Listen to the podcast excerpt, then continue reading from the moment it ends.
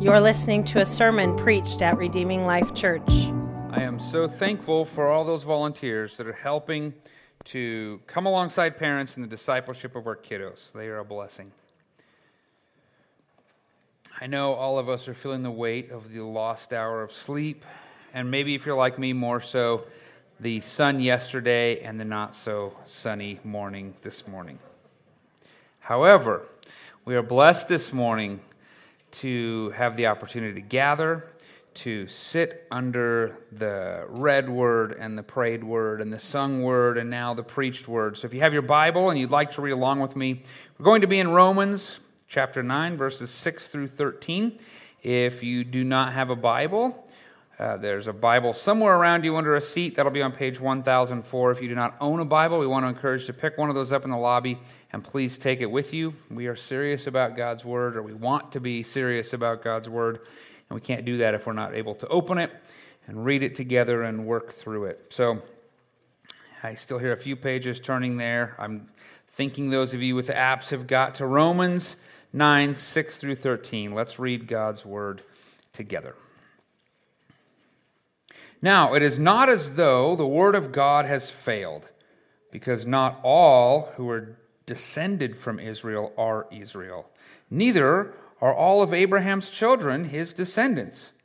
On the contrary, your offspring will be traced through Isaac. That is, it is not the children by physical descent who are God's children, but the children of the promise are considered to be the offspring. For this is the statement of the promise At this time I will come, and Sarah will have a son. And not only that, but Rebekah conceived children through one man, our father Isaac.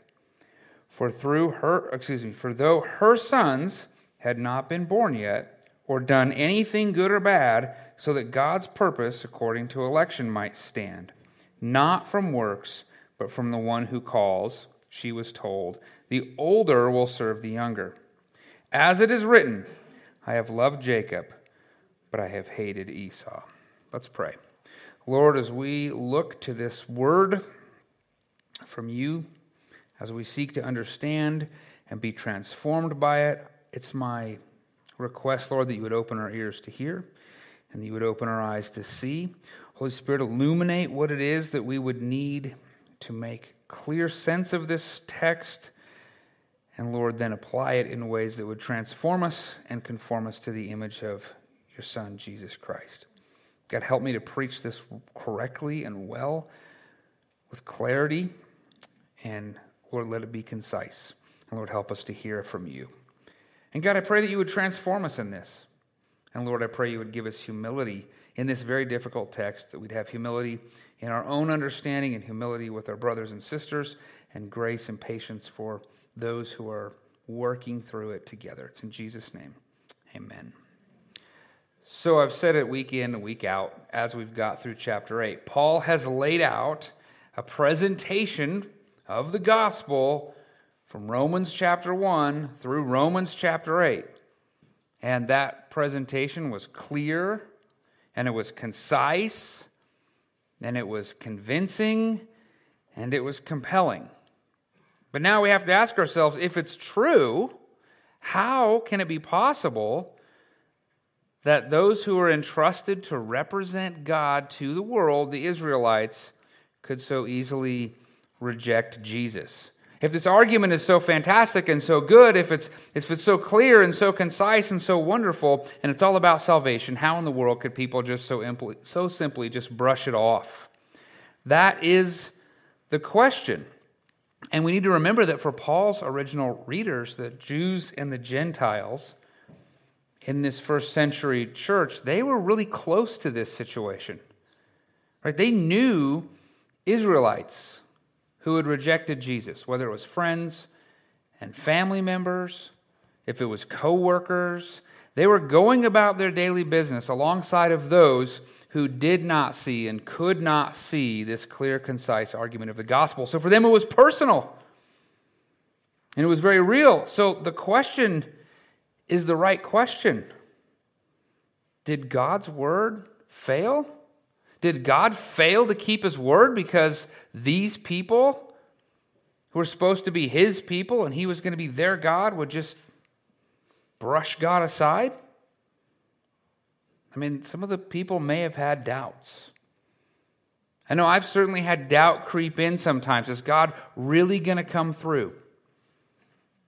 Am I really going to stand before the Lord and, and be saved? Can I trust what God says, knowing His decisions are right, foregoing the things of this world that look so pleasurable and trusting His things? Can I, can I really know He keeps His promises? Can we really trust God?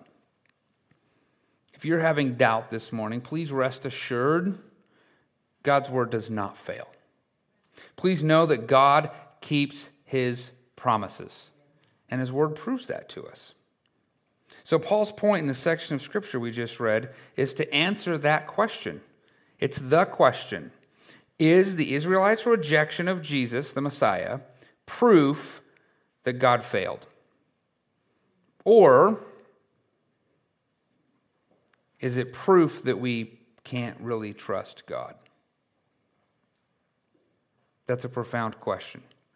It's a big question, some that we still wrestle with today. Certainly, they were wrestling with it then, which is why Paul is working through it in his letter. After he just came through with all this agony and, and all this situation, say, what, what do we do here?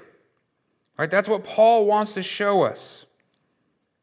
But as helpful as Paul's text here, as, as helpful as this answer is to us, as much as we need it when we doubt, as much as we need to trust that God keeps his word, sometimes we get a little bit distracted by the two points that he uses to prove his argument. He uses two examples, and then that causes us to say, wait, wait, wait, wait, wait, wait minute. What's, what's this thing? Israel uh, might not be Israel. All those who are part of Israel are not Israel. And what's up with Israel?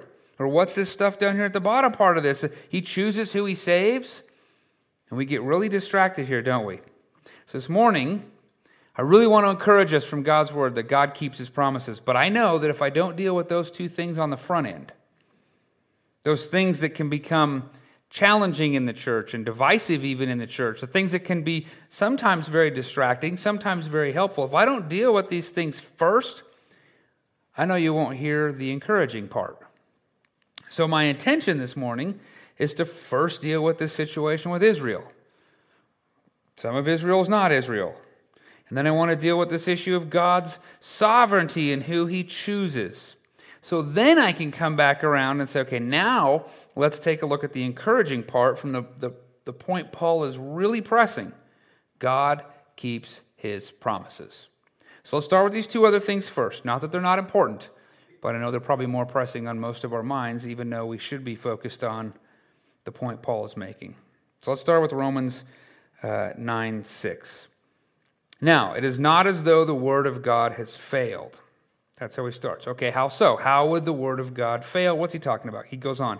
Because not all who are descended from Israel are Israel.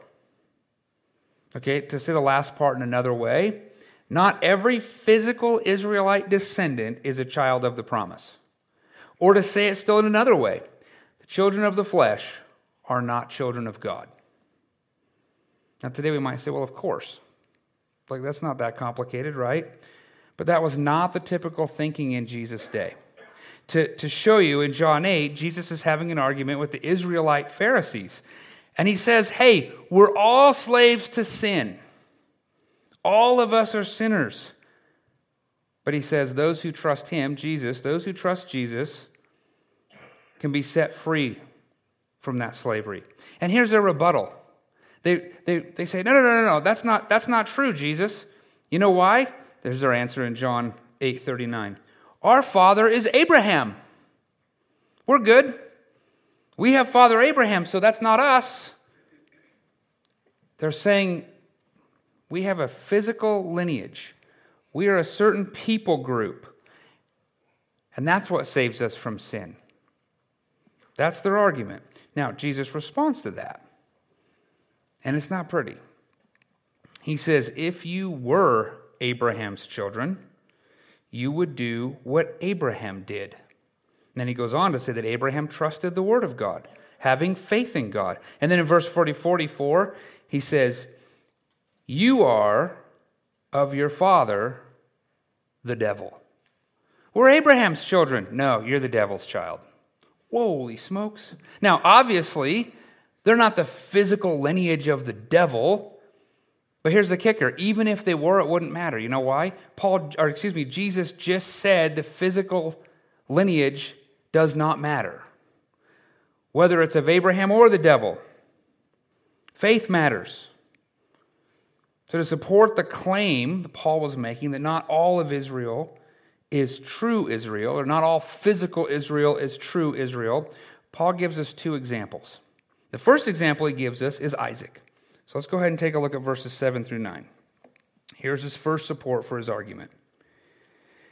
Neither are all of Abraham's children his descendants. On the contrary, your offspring will be traced through Isaac. That is, it's not the children by physical descent who are God's children, but the children of the promise who are considered to be the offspring. For this statement, for this is the statement of the promise. At this time I will come, and Sarah will have a son. So Paul ties Abraham's children, that term, that statement, to true Israel. When he said it's not the children by physical descent, so not the ones who've come through that physical lineage with the shared DNA. Those ones are not the children of the promise or God's children. He says, but the children of the promise are considered to be the offspring. And the promise, he says, can be seen or, or traced through or shown through Isaac. Okay, but it's not that those who are the physical descendants of Isaac are the ones who are good. It's not like, oh, well, Abraham had some other kids and those kids aren't good, but the physical descendants of Isaac are good because he just said it's not the physical line. It's something else. It's something that has to do with this promise. So then, what is a child of promise? What in the world, Paul, are you talking about here? Well, if we go back from this point and we look, God made a bunch of promises, a lot of promises to his people. He made promises to Abraham. Okay, and some of those promises were, were great blessings, things like land and things like being able to have children. And the most significant of God's promises is the one he continually repeated throughout generation to generation, even all the way to us. They, his people, would be his people and he would be their God. And he kept reaffirming that particular promise. But when it comes to Isaac specifically, there's a sense of some special trust, isn't there? God comes to Abraham and Sarah. He says, You're going to have a child. And they laugh because they were pretty gray haired by that time.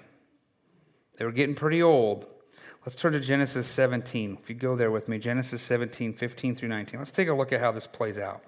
This necessary special trust of a promise. It's all the way back on page 12 if you're using that. Pew Bible, that should give you some perspective on where we're at in the story. Genesis 17, verses 15 through 19.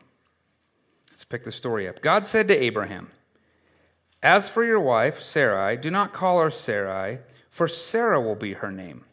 I will bless her. Indeed, I will give you a son by her. Now, he had to clarify that because Abraham already has a physical son through a concubine. I will bless her, and she will produce nations. Kings of people will come from her. Abraham fell down on his face, then laughed, which I would not recommend that's your response to God. And he said to himself, Can a child be born to a hundred year old man? That is a pretty reasonable question, is it not? Can Sarah, a 90 year old woman, give birth? That's his thinking right now. This looks impossible. Will I really trust God? Can God really keep his promises? Can he really do what he says he can do, even with super old people having babies? So Abraham said to God, this is verse 18. Abraham said to God, If only Ishmael were acceptable to you. Ishmael was his other son. Ishmael was his firstborn son, even though was born, Ishmael was born to a concubine. But God said, No. Your wife Sarah will bear you a son, and you will name him Isaac. I will confirm my covenant with him as a permanent covenant for his future offspring. Interesting, interesting situation there. It would seem that God's children are those who trust God's promises. And this one seemed like a biggie, didn't it? This one seemed like an impossibility, and God was saying, Abraham, will you trust? Sarah, will you trust? Incidentally, Sarah also laughs. This must have been a really funny scenario that really old people would have kids, but I think we'd see the same thing today, wouldn't we? It seems laughable. It seems impossible. And God's saying, Will you trust this promise? Will you trust? It's not just that you were the children in the physical lineage, it's that you will trust. Now, some of those individuals were enjoying the blessings of being in that lineage, there were blessings that came. But even while they were enjoying the blessings, if they didn't trust God, they still remained as children of the flesh. Romans 4:13 says, "For the promise to Abraham or to his descendants that he would inherit the world was not through the law, listen to this, but through the righteousness that comes by faith. We'll even see in Romans 11 as we keep going that, that by faith, those who are not physically born in the lineage of Isaac can be grafted in and be considered one of God's children. And they become the recipients of this promise and they enjoy the blessings of this promise that they will be God's people and He will be their God. We even see this in John chapter 1 in the opening, verses 11 through 13 says, Jesus came to His own, and His old pe- own people did not receive Him. But to all who did receive Him, He gave them the right to be children of God, to those who believe in His name, who were born not of natural descent. Do you hear that? They were born not of physical lineage or of the will of the flesh or of the will of man. Nothing of the will of our, our desires, our nature causes us to be children of God. Nothing of our will, of our mind can cause us to be children of God, it says, but of God. Only those who are born of God are given the right to become children of God. Those are God's children, according to these verses. And what we just read says you can be one of God's children if you believe. If you believe who He is, who He says He is, if you trust Him, you put your hope in Him that He's the one that saves, if you receive Him by this belief, if you trust Him, it says you can become a child of God The point is that God keeps his promises to his children. He keeps his promises, he doesn't fail. But his children are those who hear and trust the word of God. Not all people of the nation of Israel are truly children of God, but some are. We see, as the story goes, where do you think the early church came from? All those disciples were Israelites. The 12. Oh, but what about Judas? Yeah, he was an Israelite. People 120 in the room. The people that Paul was writing to at this point, Jews and Israelites, Gentiles as well. Those who have faith are given the right to become children of God. And if you're in here and you say, Look, I, I don't know Jesus, come talk with us. We will talk with you about this. You have the ability, God's word said, whoever comes, if God is drawing you to come, he'll accept you. You can be his child, regardless of your physical lineage, regardless of where you've come from. You can be his child. We'd love to chat with you more about that. Please come chat with me right after the service. Send me an email. Reach out to us. Talk to the person you're here with. You can become a child of God. If you don't know him, I'm challenging you. Get to know Jesus and ask yourself do I believe he is who he says he is? Do I believe and hope that He will save me? And God's word says if you do, He will save you because He keeps His promises. That's the first example that Paul uses. Paul, Paul goes to another example. So he's got these two. The second example that he uses to support his claim is Jacob. Okay, and again, he's making the same case that not all of Israel is Israel. That's the, that's the thesis of what he's saying here. And then it's in this section we also see something very significant about the doctrine of God's sovereignty and who he elects, who are his children, and what he does. Now, before I go here, I have to acknowledge that not all Christians look at this text and readily embrace what I'm going to share. Some of us in this room might struggle with this. I've struggled with this. What we have in front of us is a difficult and challenging section of Scripture. And here's where the struggles usually come. Here's what we do in the struggles. And I think I've done almost all of these, if not all of them, at some point in my own journey. So if this is you, that's fine. I just want to encourage that we embrace and acknowledge the struggle as we look at God's word. The first thing we do when we struggle is that, with this is we just avoid the entire chapter. Like, man, I'm not going there. It's like when people ask me to preach on when Samuel was raised from the dead, and there's this thing, and I'm like, what the? Kind of don't want to go there, right? But it's God's word right? We don't want to miss the entire counsel of God by avoiding chapter 9 in the book of Romans. God has it here for a reason. We don't want to be like Thomas Jefferson. I'm sure most of you know about the Jefferson Bible. He took out a blade and he cut out all the little parts of the Bible he didn't like. Oh my goodness, really? You get this like Bible that you can blow wind through because you've cut out everything that you find, you know, not to your own liking. My goodness, we don't want to be like Thomas Jefferson in that way by any means. Let's be open to the whole counsel of God. Let's not avoid God's word. The second thing we'll do if we don't like it is we'll do these exegetical gymnastics to try to make this say something else. Like that this is actually about entire people groups. He's talking about entire people groups. That's usually the way we try to get out from underneath this text. It's not about individuals, it's about people groups. And Paul is not talking about individuals, they'll say, and I've said, but here's the reality Paul is talking about individuals. He's talking about individual Israelites who break his heart. You look back in 9 1 through 3. That's what started this whole thing. In 9 1 through 3, his heart is broken for Israelites he knows, that he's lived with. And he's saying, I would give myself up to be judged by God and go to hell for their sake. He's talking about individual Israelites. He's not talking about entire people groups. And even here, his examples that he gives are individual Israelites. They have names Isaac and Jacob and Abraham. These are individual people. And by the way, Jesus personally saves individuals, not people groups. He saves individuals. And what about the whosoever's like in John 3:16? Whosoever shall come, he will save. He will not turn away anybody who comes to him. That's a promise.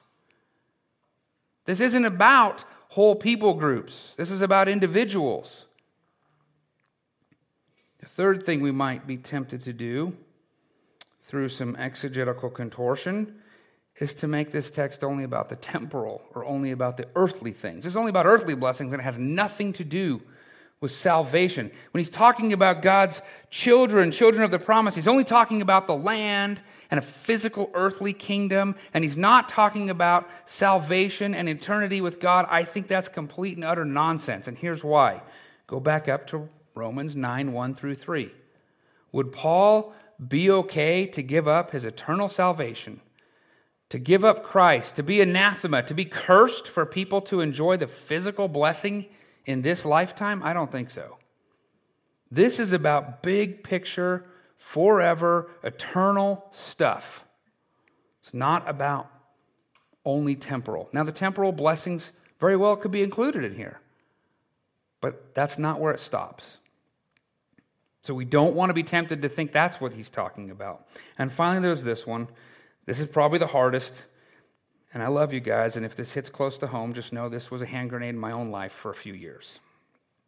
We might be tempted to think, when we read this, that God looks down the halls of time And he looks down there and he says, Okay, I see that person would choose me, and that person would be a godly person, and that person. So I'm going to choose them now before I create the world. And then based on that, because I chose them, they'll choose me. Or, to say it another way, in the inverse, people will think God looked down the halls of time, he saw who would reject him, so he said, Before they reject me, I reject them. Neither of these two things are true. Neither can be true. Because that line of thinking requires a condition.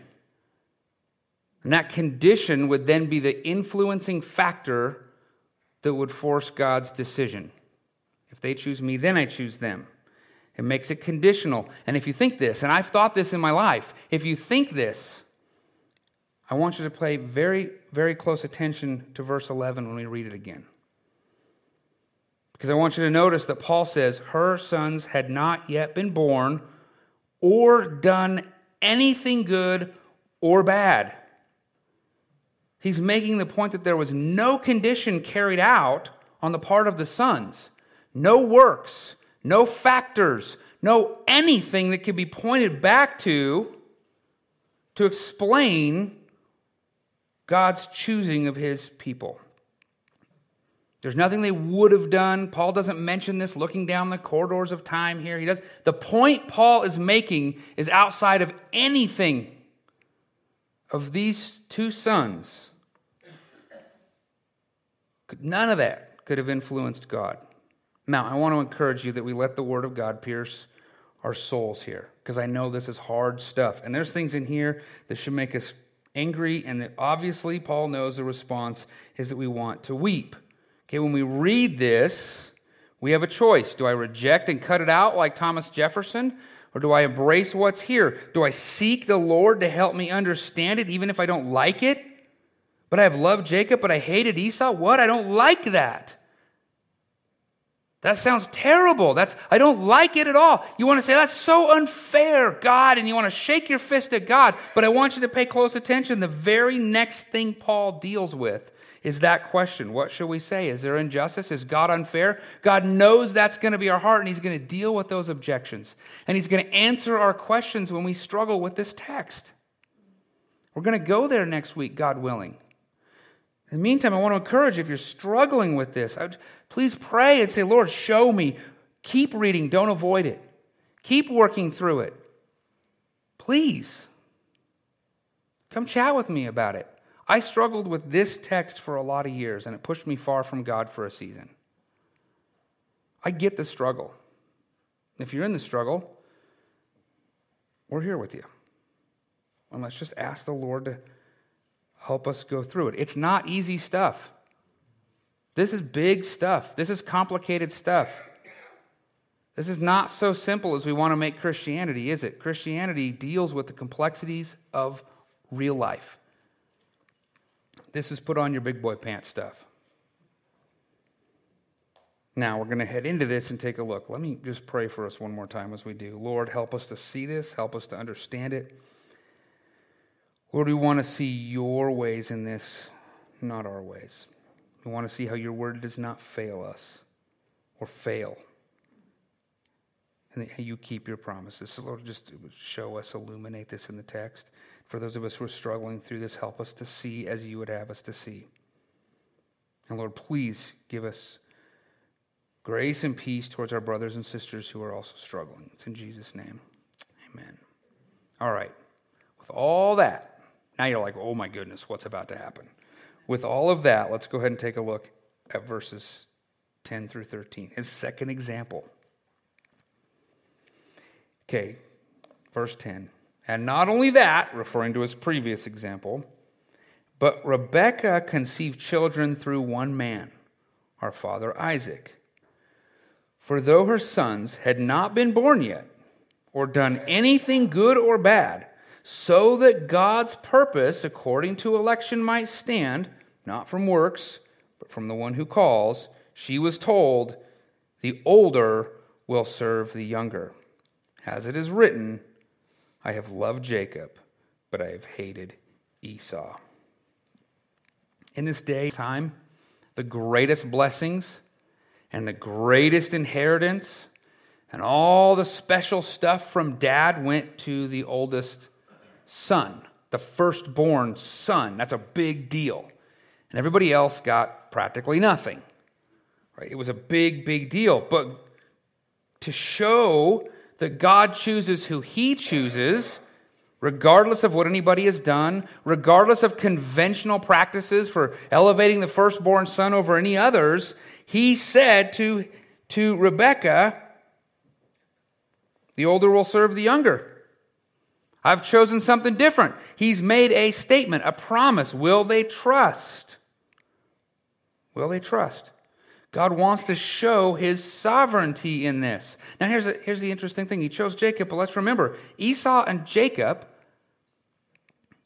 had the same biological father and the same biological mother not to be too graphic, but they were twins and they were conceived in the same act.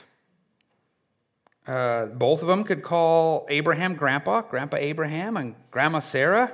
They both could claim that lineage. Both could claim Isaac and Rebekah as their parents. One, using earthly convention, could claim being the firstborn. But we just read that didn't matter. God said, I don't look to that before they were born, before they had done anything, before we even knew the birth order of which would be which, God said the older would serve the younger. God promises this. If you go to, well, I'll just read it for the sake of time. Genesis 25, 23. That's where you find it. The older would serve the younger, and that's before they were born. God said so. God keeps his promises, even if they tried to do otherwise. Now, don't forget the context here. The context here is that, that Paul is proving that God's promises have not failed. And his claim is some Israelites rejected Jesus. Some Israelites are not true Israel. Okay, the meat of his example, the, the biggest tangible pieces of his example are found in Romans 11 and 12.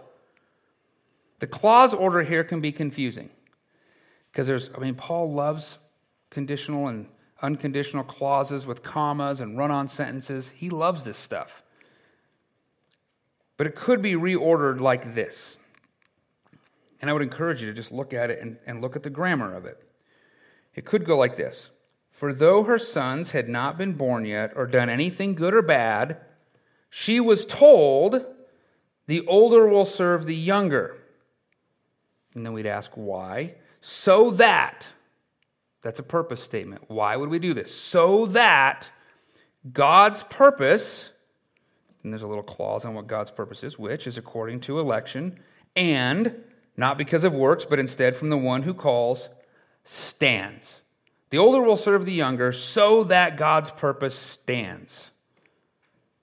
What God says happens. We don't need to worry about it. If He said it, it will happen. It will come true. It does not fail. That's the point. That's what Paul's trying to get across here. Romans 8:28. Some of us have part of it memorized.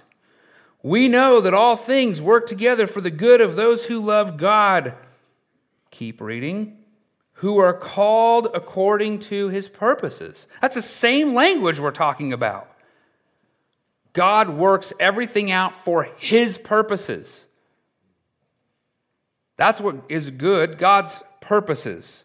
So when it came to Jacob, God's word did not fail. And he called it beforehand, like calling your pool shots. This pocket, no slop here, no accidental shots. God says it's going to happen, it's going to happen. So this should encourage that when it comes to true Israel, God's word doesn't and won't fail. So we can't look at physical Israel and declare that God's word failed. We must look at true Israel and when we see that, it should be encouraging for us. If it doesn't fail there, then I think we can say it won't likely fail here with us. If he's been keeping his promises all this time, moving through all this stuff, then I think it's very encouraging to think he's going to keep his promises with us. God's word won't fail. There's a lot more we could say about Israel and God's sovereignty, about his chosen people. I know this is true because there's like a thousand books written on the topic. But I want to get back to the chief purpose of what Paul opened this section with. If you want to talk with me more about Israel and more about election or more about any of the things, please let's get coffee and let's chat. But I need these last couple of minutes to encourage us from God's word in what Paul wanted to encourage his readers in. God's word does not fail. To do this, I want to, I want to read Isaiah 55, 10 through 11. It'll be on the screen. I'm going to read it. If you want to go there, that's fine. Isaiah 55, 10 and 11 says, For just as the rain and snow fall from heaven, and do not return there without saturating the earth and making it germinate and sprout, and providing seed and so food to eat. I think we can all relate to rain and snow right now. Tulips are coming up in my yard. Just like that, the rain does something. It doesn't just evaporate back doing nothing. So my word that comes from my mouth will not return to me empty, but it will accomplish what I please and will prosper in what I sent it to do. God's word does what God intends his word to do, and he doesn't intend his word to fail. He intends it to do exactly what he intended it to do, and it pleases him. So, from our perspective, we might not understand exactly how God's word is working. We might not think it's working because it's not doing what we think it should be doing. But God's word tells us it is working. It does exactly what God intended it to do. Now, here's the interesting thing. Do you know how that section of Scripture starts? I think a lot of us have the God's word doesn't come back void stuck in our head. Do you know how that starts? Let me read the first part of this clause. It's Isaiah 55, 8, 9. For my thoughts are not your thoughts, and your ways are not my ways this is the Lord's declaration. For as heaven is higher than earth, so my ways are higher than your ways, and my thoughts are higher than your thoughts. And then it goes into the snow and the rain that his word doesn't fail. We lack perspective, don't we?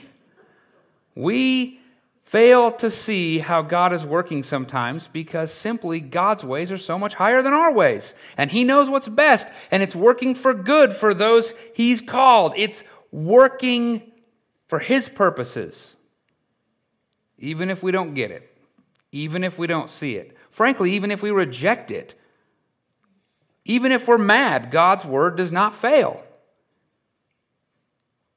Even if you decide that you're going to get in a fight with God, his word does not fail, He keeps His promises. This truth causes me to want God's ways in everything. It causes me to want Him in the driver's seat in everything. It causes me to say, anytime God can make a choice for me, I want Him to make a choice because I know my choices are terrible. And why would I trust my own choices over God's choices? Why would I want that? And if, you, if I have to choose, my goodness. God, what do you think's best in this situation, in that situation, in all of your promises? How do I hold to your ways, God? Because your ways are higher than my ways. You know better than I know. And anybody who's ever had a child from little to teenager, which I've got both, recognize that sometimes humans don't always know everything. God's ways are higher than our ways. This should cause us to want to trust Him, want to follow Him, want to hear His word and do His word. And anytime I say, I'd rather have my way over God's way, we're in sin. That's like the definition of sin. Right?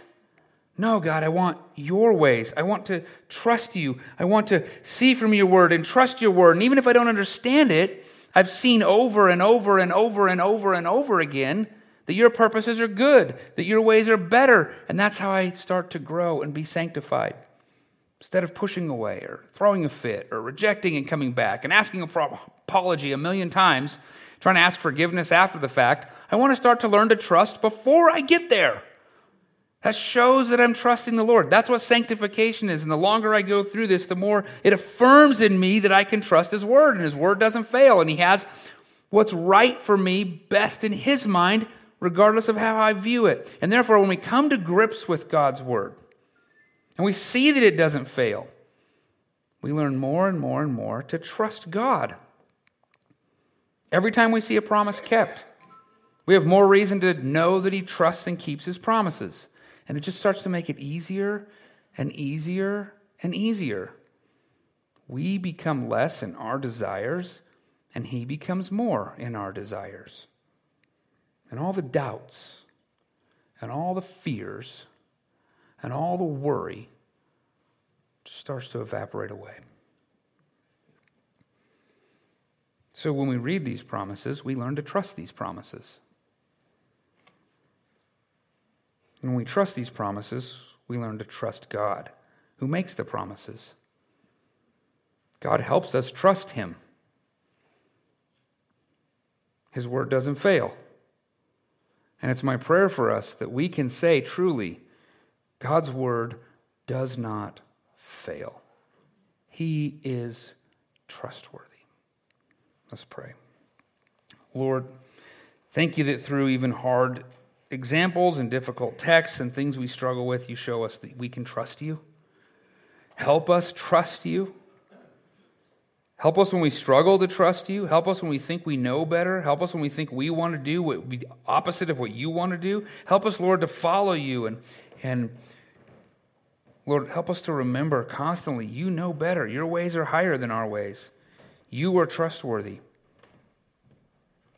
And God, even when we struggle, we know that you will gently, compassionately, carefully help your children because you love us. Because your word says you love your children. Lord, I would ask any of those who are struggling to trust you, you would help them to trust you, even if it maybe means for the very first time. That you would cause hearts to soften, and that we would see people say, Yes, I trust the Lord for my salvation and for my sanctification in all things. We love you, Lord. We praise you. In Jesus' name, amen. We'd love to have you as our guest. For more information, visit redeeminglifeutah.org.